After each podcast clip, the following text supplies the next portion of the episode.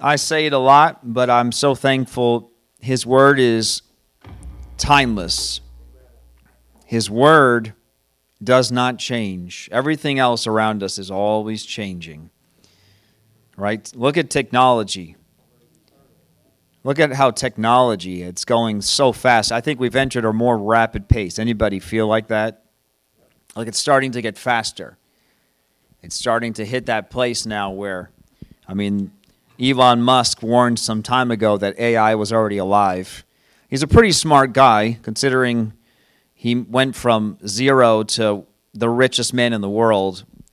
Uh, and he said of some of the technology that he created, warned the governments to be careful because it has its own living being to it. It's the world we're, we're heading into. And, uh, and that's, you know, that's its own thing. Technology is going to going to be uh, its own thing. It's going to keep progressing and keep changing and People are going to keep adapting their lives to it. But no matter what happens, God is always God. His word is always His word. It doesn't matter what changes, it doesn't matter how things are changing, and it doesn't matter if the enemy uh, is trying to make everything so chaotic, so different, so weird. Ultimately, he's just going to make things so weird, you're not going to be able to tell what's right and wrong. That's what's happening so that you are you you get confused. That's what he does. He brings confusion. All right. So, uh, but the word is the word. In fact, let's just turn here. Uh, we've been springing from Philippians, and I've been just I picked just a few verses that I've put together as one thought, and we've been building off of that. Now this will be week three, and. Uh, I named these this little mini sermon series "Don't Fret," and each week had a little subtitle. And this week is "Don't Fret, Keep On Keeping On." Everybody say, "Keep on, keeping on." All right, and so let's look together in His Word, Philippians one, uh, verse six. And I'm certain that God, who began the good work within us he will continue his work until it is finally finished on the day when Christ Jesus returns. And then I want to look here in verse 12. He goes on to say, Everything that's happened to me. This is Paul t- telling them about his, his time that we looked at this last week. I'm not going to go into Paul's whole story, but I just want to review that he was in chains, he said, and it's actually, he said, it's been helping to spread the good news. Verse 13 and the palace guard they recognize that i'm in these chains because of christ. In verse 14 that the believers have actually gained confidence because of what i'm going through and because of these chains. And then he goes into chapter 3 he says verse 1 he says uh, a lot of translations say something like finally or further building upon chapter 2 but i love how the nlt translates verse 1 it says whatever happens which I think is awesome. And I think it's really God's word for right now. Whatever happens, whatever you're going through, whatever the situation, the situation is irrelevant. God is still God. Amen. And so, whatever happens, my dear brothers and sisters, I've recognized the key here. He's telling them, rejoice in the Lord. And then he says he's doing this he's to safeguard their faith. And then he gets into chapter 4 and I'm going to read from the Amplified Classic, verse 6. So he's building all this through Philippians. So he finally says this He says, So do not fret. Everybody say, Do not fret. He says, Do not fret, verse 6, or have any anxiety about anything, but in every circumstance. Everybody say, Every circumstance. Everybody say, In everything right? So he's telling them it doesn't matter what happens, what it is, do not fret, do not have anxiety in every circumstance, in everything, by prayer and petition. There's two types of prayers, right? Some prayer is just coming into God's presence, is just loving Him, it's praising Him, it's it's just talking to Him, and then there's the part of prayer where we actually start making some requests to Him. Doesn't mean he's going to answer all of them immediately, but we bring those requests to him. And it tells us to do it with thanksgiving and to continue to do it on and on. And then the Bible promises us this. It says in the New King James, in verse 7, it says in verse 7 that there is a peace that comes. If we will do this, because remember, he's, char- he's starting in chapter 1, he started telling them, listen, God started it, God's going to finish it, and I've realized something. I've realized that I'm just going to put it all in God's hands. I'm going to trust in Him. I'm, gonna, I'm not going to worry. I'm not going to fear. I'm not going to fret. And when I got to that place, even in chains, I entered this place of peace. And we're all jealous of what Paul had. We all want this, don't we? This is a good jealousy. This is the jealousy we want. We want to be jealous of what he has and we want to attain this. I want this peace, he said, that surpasses. Everybody say, it surpasses. See, understanding is really a stumbling block. There's biblical understanding that we read about in Proverbs and in the Psalms, a supernatural understanding we can read about as a gift of the Holy Spirit. And there is an understanding here that he's talking about, which is earthly and natural. This understanding examines your circumstances, it examines the situation, it examines this argument that's happening right now, and your mind responds with how to uh, deal with this time, this, this place in your life, and it does it in a natural way. But God gives you a special peace he gives you something that goes above and beyond that natural place. Because the natural says, you know, this is how I must deal with what's going on right now. This is how I have to respond. And God actually says, no, don't respond that way. Don't handle it that way. It's completely opposite of how the world is handling and responding it, responding to it. And it doesn't make sense it's something above and beyond. It has surpassed. It's a greater understanding. And the Bible says that, that when you get to this place, there is a protection. Everybody say, I want the protection of Jesus Christ over my heart and mind. Right? Who wants your heart and mind protected by the Lord? It tells us how to do it right here in the Word. And then he says, verse 12, he says in the NLT, this is all connected. He says, I know how to live on almost nothing or with everything. I have learned the secret of living in every situation, whether it is with a full stomach or empty, with plenty or little. For I can do everything through Christ who gives me strength. And this same God, verse 19, who takes care of me, will supply all of your needs from his glorious riches, which have been given to us in Christ Jesus. Amen. So I've been springing from that chunk of scripture, chunk uh, in Philippians from chapter 1, chapter 4, just some, some of the highlights of those four chapters. And it's giving us this incredible picture. Who's encouraged just hearing those verses read? gives us this incredible picture. See, when Paul's writing, he's not just telling you something, he's writing from experience. He's saying, This is what I've experienced. And last week we went through how he, when he did it, he was physically in chains. He wrote this while he was actually unjustly captive, right? But he found this place in God where it was beyond the natural, beyond his understanding, and actually, what he saw was God is actually using this. He's taken me to places that no one else can go. He's, I am literally being taken around. You know, Jews and Romans, they didn't get along. All right? And, and here's this Jewish guy being taken around into Roman places, meeting with kings, meeting with governors. I mean, the Lord was using it, and Paul recognizes this. And when he recognized it, he settled it. He came to peace with it. And actually, and he writes all i mean i mean you go through his letters he mentions chains a lot he's writing so much from this place so much of his greatest understanding came out of the time where he was uh, in chains so i want to just make some statements and i want us to get these for week three here that god's going to finish his work i know that this is a broken record but i think you should probably tell yourself that every single day. God's going to finish what He started. And in the meantime, which you know I love talking about the meantime, right? In the meantime, it's a mean time in the meantime. in the meantime, embrace the obstacles and ups and downs.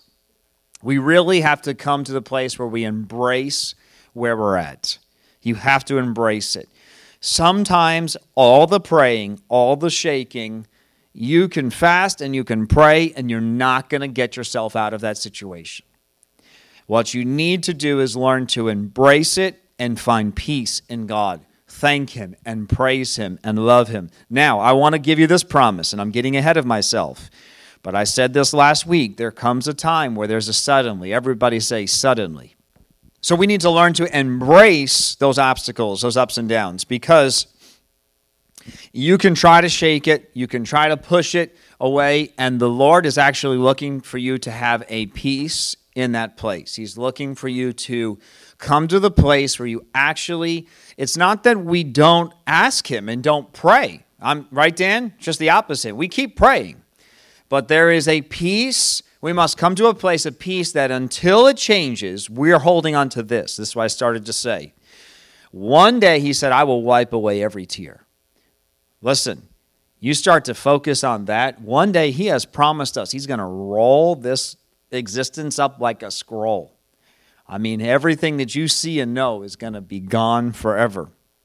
And there will be a, a new heaven and a new earth, a new body. I mean, just wow. And by doing that, you come to this place of peace that if I if I don't sense earthly peace right now, that's okay because I have a heavenly peace that does not change. And I love times of earthly peace and heavenly peace lining up. But if I don't have the earthly peace I desire, then I have to have heavenly peace. And so I really feel from the Lord we need to learn to embrace what you're going through. And we're going to get into this today because the Lord's using it. So keep praying, keep thanking God, and there's a greater peace than the world can give. And finally, I want you to get this is that Christ will give you strength to do whatever is set before you. And that's what he said. I've learned the secret. So if it's a good time, he says, I had everything. You know, Christ was still there, but we're a little less aware of him, right? Our prayer is a little bit different when it's a good time. When it's a hard time, we pray differently. It's just the truth, it's just reality. That's human nature, right? Um, but we need to know that if it's a hard time, the Lord was with us before. Whether you acknowledged him or praised him, you should have. We all should have, whether we did or didn't. He didn't suddenly come on the scene because now it's a hard time. But what I want you to know is that He is with us. He is with you. So if you're going through it, you are not alone. I know that's like, this is Christianity 101 here, but I, I think we need to just hear it again. I'm not alone. Christ is with me. And the devil wants to ostracize you, he wants to make you feel alone. Because even though you're not alone, he's looking to try to pick you off. Right? You can everybody's seen Animal Planet, right? They go for the weak. They they want to they want to get you away. They want to get the get you weak and get you separated from the group so that you're easy to pick off. So what he wants to do in your brain is he's going to try to make you alone and suddenly you're not listening to your Christian friends, right? You know they used to be able to to help you and encourage you with verses. You start shutting out people. You know you think they, they can't help you. The word can't help you. The church can't help me. And suddenly now you really are alone. He started with a lie and told you you were alone. You weren't. But really can try to get you this place where you really are alone. And then it's it's not that christ has forsaken you but now you don't have the protection. And it's uh, a place that is ultimately is going to be dangerous for you. He still loves you. He's faithful to you, but that's not the place we want to be in, right? So it is a lie that you are alone. Christ will give you the strength to do. He'll give you the strength to get back from there to here as well. And He's putting people around you to bring you back. Amen. So I want to go into for the the rest of the sermon. I want to go back into Joseph here. And we're just going to look at some things about his life that I began to start last week. I'm going to bring some more things to a, a fullness and some other things I'm going to uh, touch some new topics. I want to say this Joseph's life. The Bible says this Genesis 37. Genesis 37, verse 2. When Joseph was 17 years old, it says in verse 2, verse 3, Jacob loved Joseph more than any of his other children because Joseph had been born to him in his old age. So one day Jacob had a special gift made for Joseph, a beautiful robe, or you may know it as the robe of many colors. And it says in uh, verse 4 that his brothers hated him because their father loved him more than the rest of them, and they couldn't say a kind word to him. And verse 5 says, One night Joseph had a dream. Now, uh, I want to make some statements here. It all started with a dream. Everybody say it all started with a dream. When we come to the Lord, even, when we come to the Lord, there is a dream within you. There is a desire for better. Anybody coming to the Lord for with a desire for worse? Right? We come to the Lord with a desire for better. It's just it's nothing that we should be ashamed of. We want better. I want a better life. It doesn't mean that you're like, Lord, give me a mansion and and uh, give me all the stuff. Some people look to the Lord like He's a genie in a bottle uh, and that's between them and the Lord. But we come to the Lord ultimately because I realize, recognize that my life is dirty, it's broken, it's desperate without you, and I need you.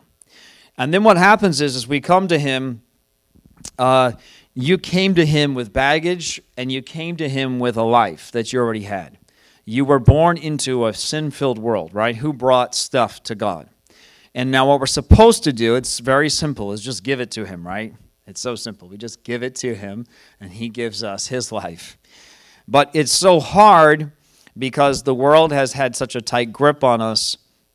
And now the Lord needs to get that stuff out of us, and He's going to get Himself into us. And so what happens is, is it started with a dream and the Bible, fast forward to where we're going to be in a few minutes, and it ended with a dream. I want to say this you don't know who you are. I just want you to confess. I don't know who I am. I think it's very dangerous that everybody is trying to find out what your dream is and how to make your dream come true. It's very dangerous because you have no idea who you are and the dream that the Lord has put in you, even though you have an awareness that there's something in you that God has for you and to use you for, the danger is that if you try to facilitate that and make that happen, is you're going to end up somewhere weird. And to fast forward here into the story of Joseph, because we all know the story, that if Joseph tried to make it happen himself, at best, I could see him ruling over 12, 11 brothers. At best he would have ruled over 11 brothers. At worst, he would have, you know, finally pushed them to the point where they just kill him. You know, we know the story. They're going to kill him and they sell him into slavery. But I think that it, at best he would have been the ruler over 11 brothers. So just because you have a dream doesn't mean that it's for you to try to make something happen and uh, and, and, that's as simple as not, I'm not talking about a dream like I want to be a preacher for the Lord. I, I want to go be, you know, um, somebody that goes out and, and feeds the poor for the Lord. That's not the dream I'm talking about. I'm talking about even just the simplest dream of all, which is, Lord, I want to come to you and I want you to make my life better. What we do is we say, Lord, I want you to make my life better, and then we try to help him do that.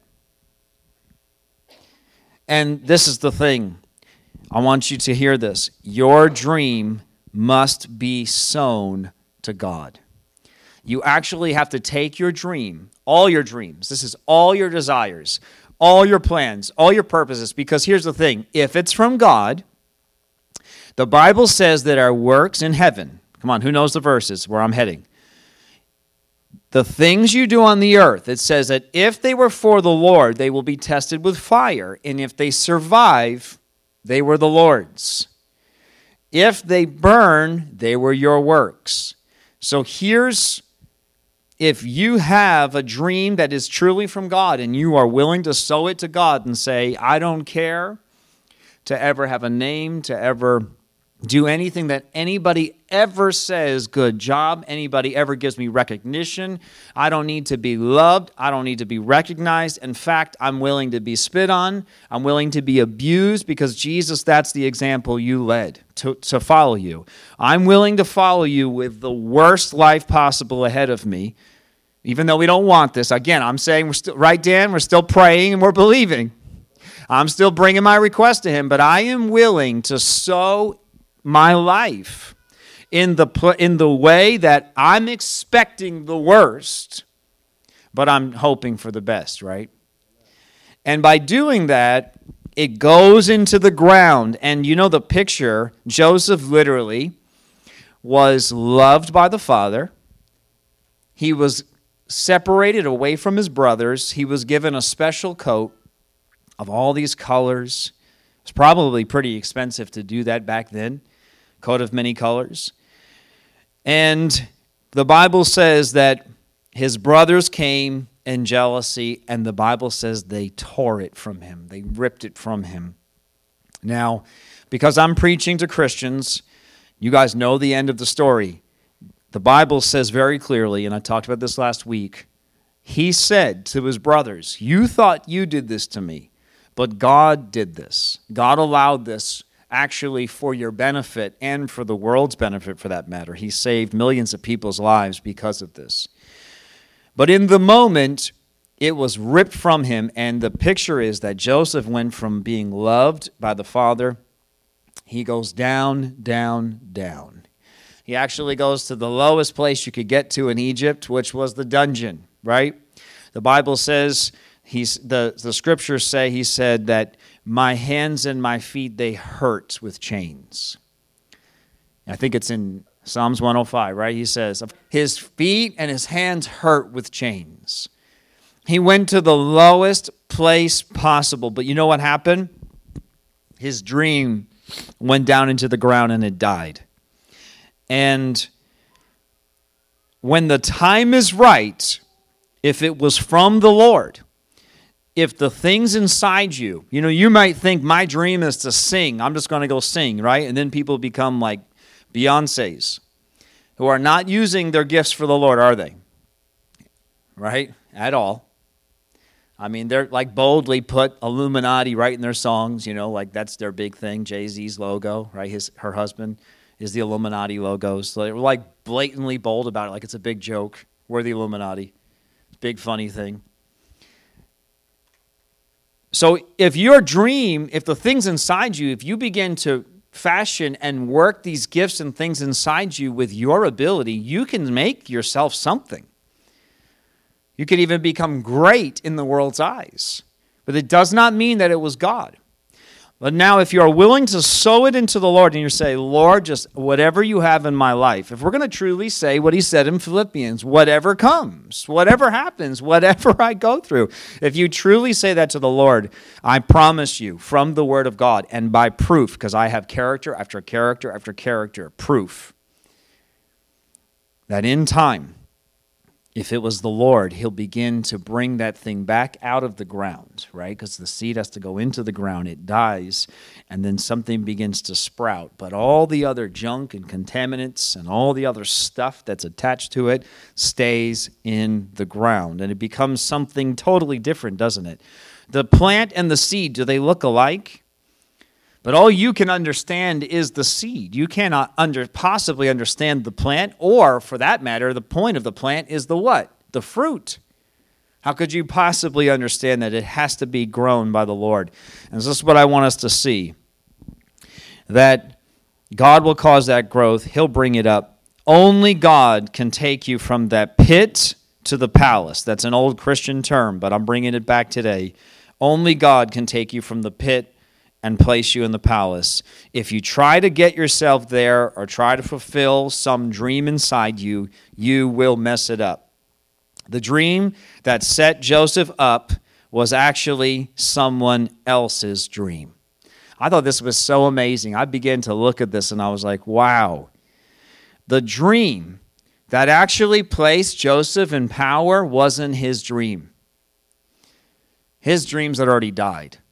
He had already he had learned to serve Potiphar, and now he's serving in the dungeon.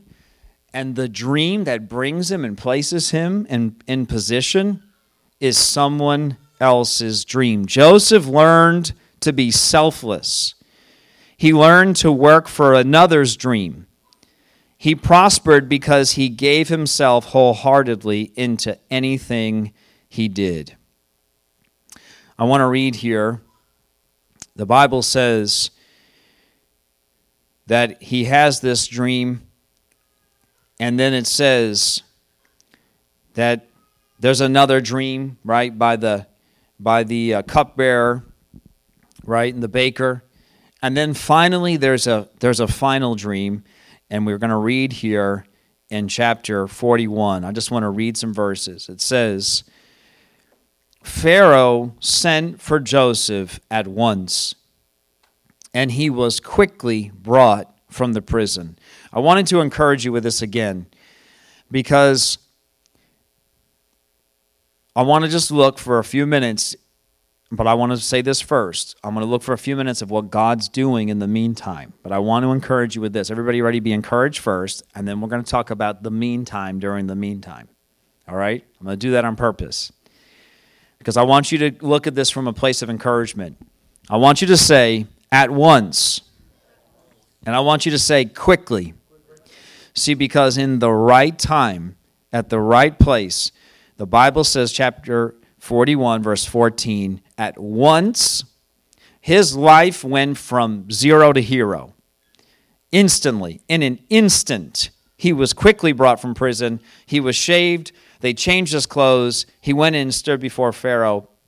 Verse 37 says that Joseph's suggestions were well received uh, by Pharaoh, and Pharaoh asked his officials, Can we find anyone else like this man so obviously filled with the Spirit of God? And then Pharaoh said to Joseph, Since God has revealed, this verse 39, this meaning to the dreams to you, clearly no one else is as intelligent or wise as you are. He says, verse 40, You will be in charge of my court, and all my people will take orders from you. Only I, sitting on my throne, will have a higher rank than yours. And Pharaoh said to Joseph, I hereby put you in charge of the entire land of Egypt. Then Pharaoh removed his signet ring from his hand, and he placed it on Joseph's finger. Now, this is what's so special here. He got his garments back. Verse 42 He dressed him in the fine linen clothing and hung a gold chain around his neck.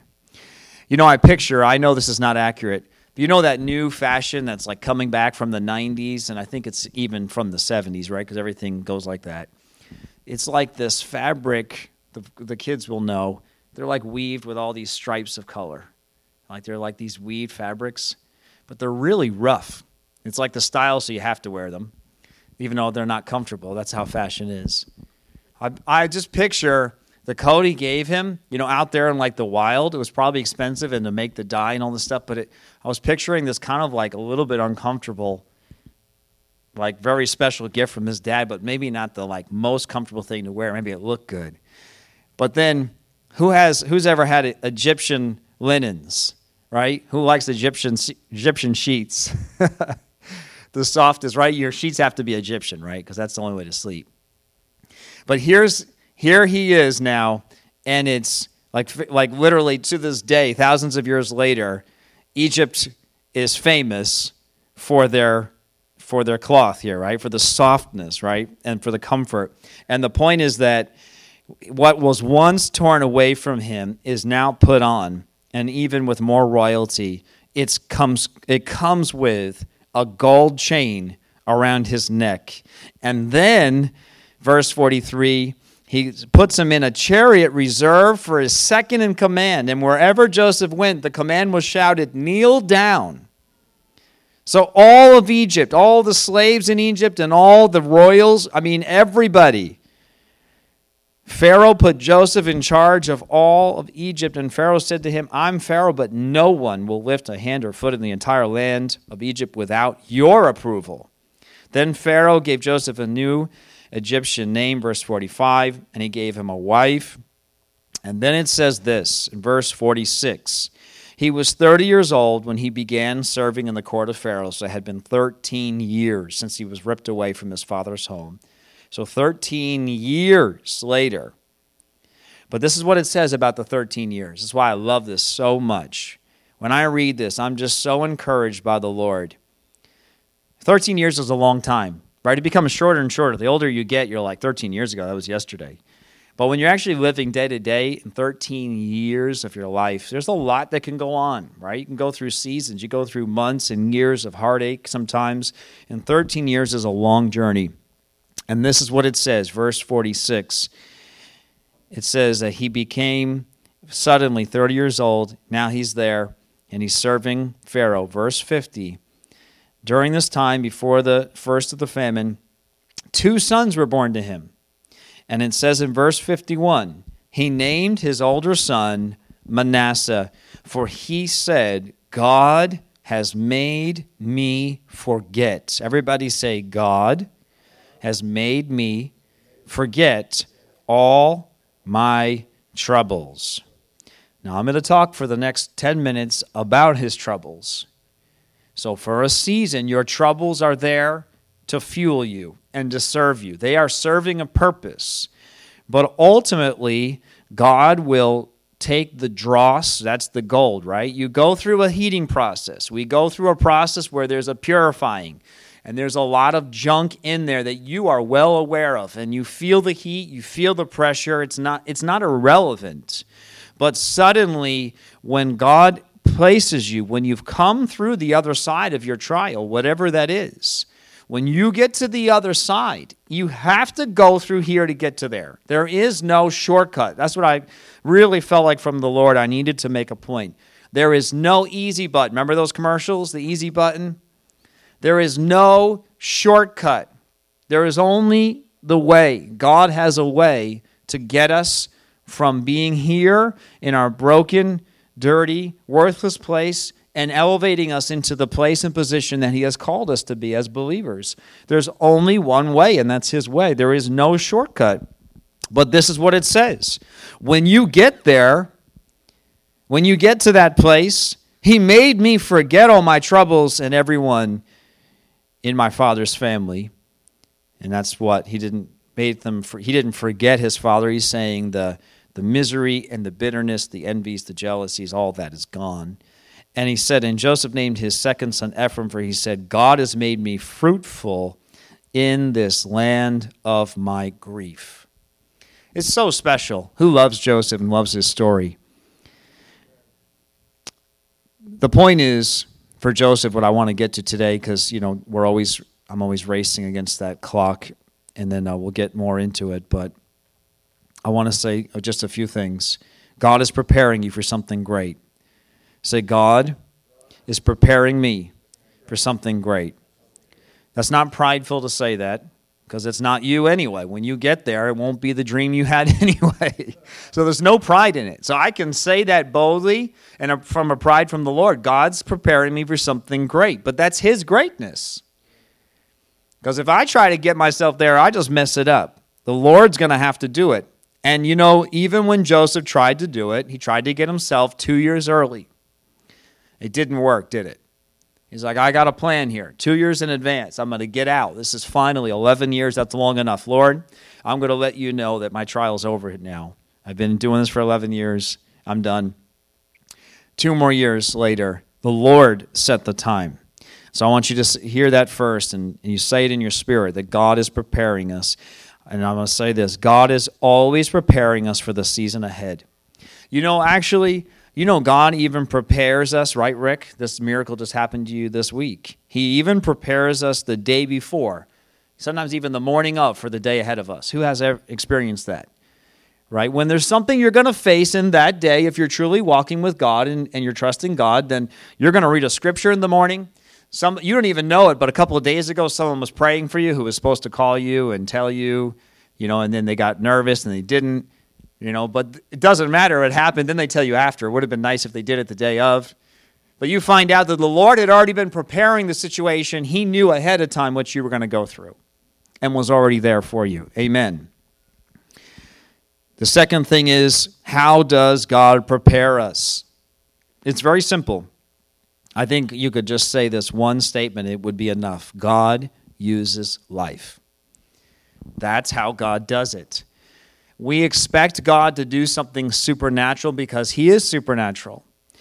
So our expectation is that it's going to be like when He spoke into the earth and the earth just existed, right? But that's not what God does.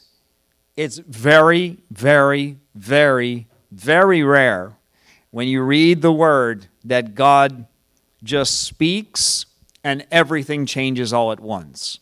There are some very particular instances where uh, God does change things completely supernatural and in an instant, overnight. But for 99% of the biblical stories, there is a, a walking out that must happen. And so he uses the good the bad, the ugly, the mountaintops, and the valley. He uses your family, He uses your job, He uses your surroundings, He uses your abilities. And all of this is swirling around you. It's all a part of you. If you try to take some of these things away, you are no longer you. You hear that? If you try to take you try to, like, well, I just need to get rid of this, I need to get rid of that. And maybe some things do need to go, but if you try to micromanage how God is actually working in you, right? You're trying to get rid of a person that irritates you in your life, but God's using that person to irritate you so that it becomes a pearl of great price. Wow. Right? Who has learned to deal with it, but it actually matured you. Right? We love just God, just get rid of it. But when you can suffer through it, something actually grows. You actually become greater. So it's all being used by God, and God is fashioning you by living. All you need to do is wake up each day and live. You look at His Word. What does His Word say? You follow that. I'm not promising you a yellow brick road, and I'm not promising you it'll be easy, but I will promise you that God will use every situation in your life to fashion you into his image. We're learning during that about people, we're learning to love, and we're learning about hate. We're learning to be humble, and we're learning about people who are prideful. Right? All of that. You're watching someone else's pride, and it actually is not for you to judge them, it's for you to see, wow, you pray for them, but Lord, I don't want to be like that. And actually, then, now you can, by looking at someone else's life that you could just be like the world who just points their finger and judges, now the Lord is literally giving you a moving picture, a living example of the world, and then showing you what it is to be humble. And then you'll see someone humble and say, Man, I man, how is this person so humble? And now you realize pride in you. Isn't this incredible when you see how what God is doing? So we see Joseph. He's he's stuck. He could have been bitter. He could have been miserable, and it seems unfair. It seems like, man, why, why, why, why, why? We want things instantly, but God is preparing us for what God is preparing for us. It took time to prepare Joseph to lead. There was maturity in there. There was character, even practical things that I don't think about.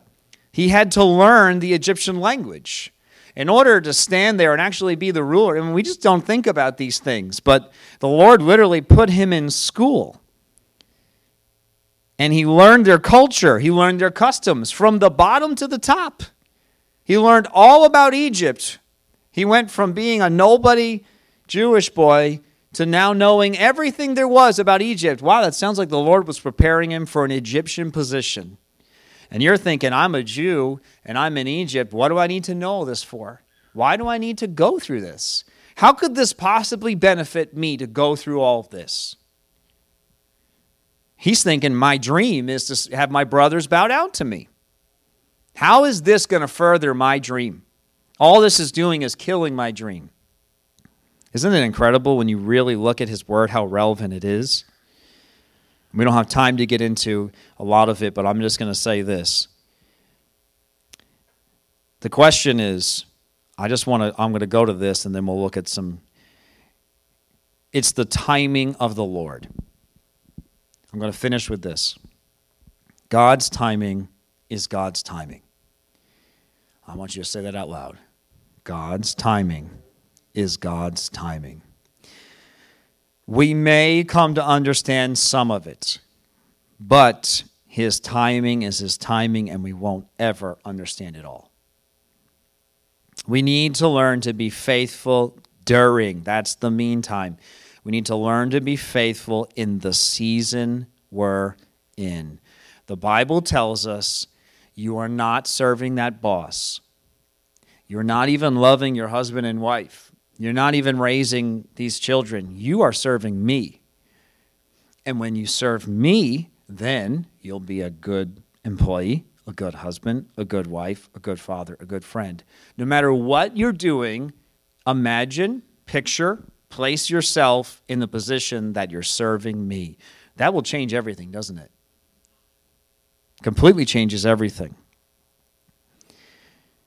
Waiting for something to be over to do the next thing is wasting life in between. I was thinking about this. Man, I just started to really think life just passes by. Whoever wishes for a season to be over to get to the next. Now you're in the next season, but you know what happened? Months, years are gone. You don't get them back. And what I'm really just realizing, especially the older I get, is to truly embrace even like I don't complain, I try let me say I try, because maybe I do sometimes. I try not to complain about hot days. I've told you guys this recently because what happens is if all I do is wish the hot days away so that I can get to the fall when it's more comfortable to work outside, before I know it, I'm blinking, it's already wintertime. So I just wish the summer away and now I'm freezing. See what happens? We need to learn to just let whatever's happening, God is God doesn't waste time, and all the seasons are for something. There is no waste. This is not a time where you just have to like we, we think of the times in between the mountaintops as like sitting on a shelf. And a lot of times people have talked talked in ministry. I know this church is unaware, but like until God used you in ministry, you were like on a shelf. And it's just not true. God is fashioning and molding all of it. There's so much happening in between, and it's all training for the next season.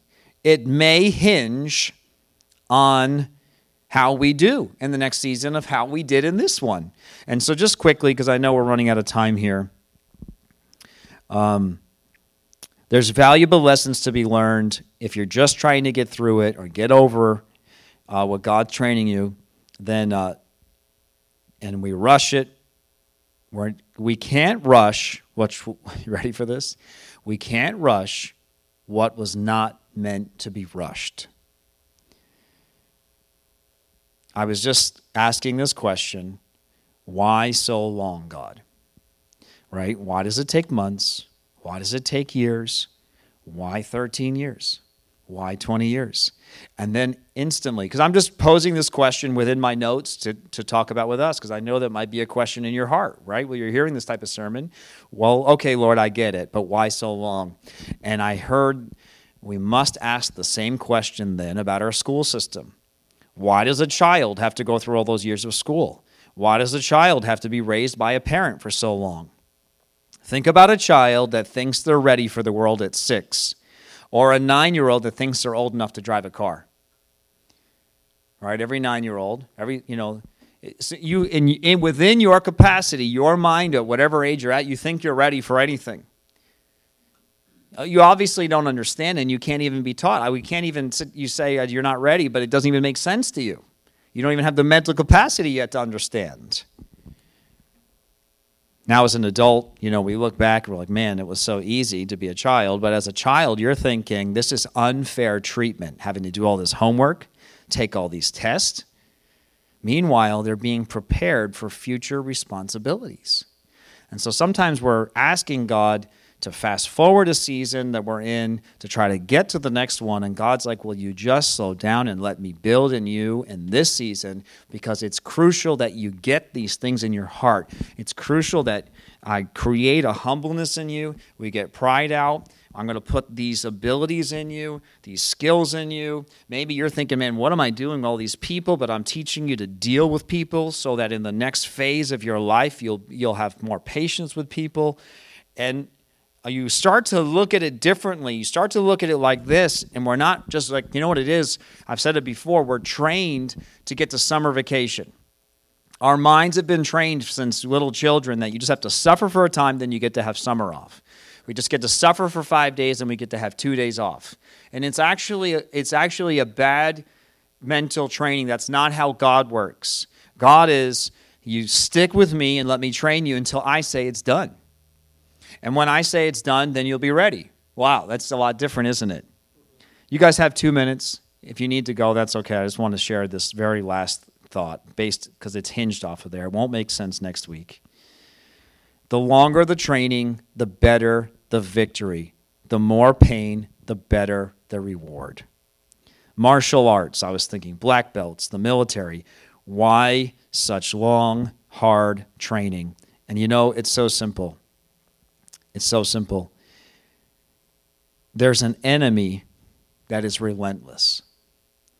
That enemy is relentless, and he is not going to give up. And the Lord wants us you get to the place the guys who become the black belts the guys the navy seals that maybe even in the beginning they're like i'm gonna go i'm gonna i want to be the best because i want to be the best but you know that all goes away that by the time they get there they don't care anymore it, because it's who they are now they can't help but just be the best because it's it's just the person that they've been they've been broken they literally break you so you don't care, but you have no other choice but to be. You end up being what you set out to be, but your heart is different. And and this is this is why I wanted to say this. I read a book about a man. He ended up becoming part of SEAL Team Six. The military denied it even existed until it started breaking. But back in the day, when he was in there, it didn't exist. There was only five SEAL teams. SEAL Team Six was a, a myth. But this guy was in it and uh, he ended up giving his life. The book was it's a memoir. He did give his life for uh, our country, and uh, his fellow soldiers got so angry at his death that they're the guys that went and caught Bin Laden. So it's kind of interesting how things it like fueled them, and they went on a mission. They refused to go home until they caught him some months later. So some interesting things happen. You know, someone gives their life, we don't understand it. But this is what happens. His wife goes through his things. She's going through his drawer and she's pulling out award after award after award. Even his own wife, he didn't even tell her he got these medals. We're talking like serious awards and medals for like, you know, you know, life-threatening bravery. And he just put them in a drawer and closed it away. Even his own, his own wife didn't even know that he had done all these things uh, because he had gotten to a place where he said, I'm just doing my job.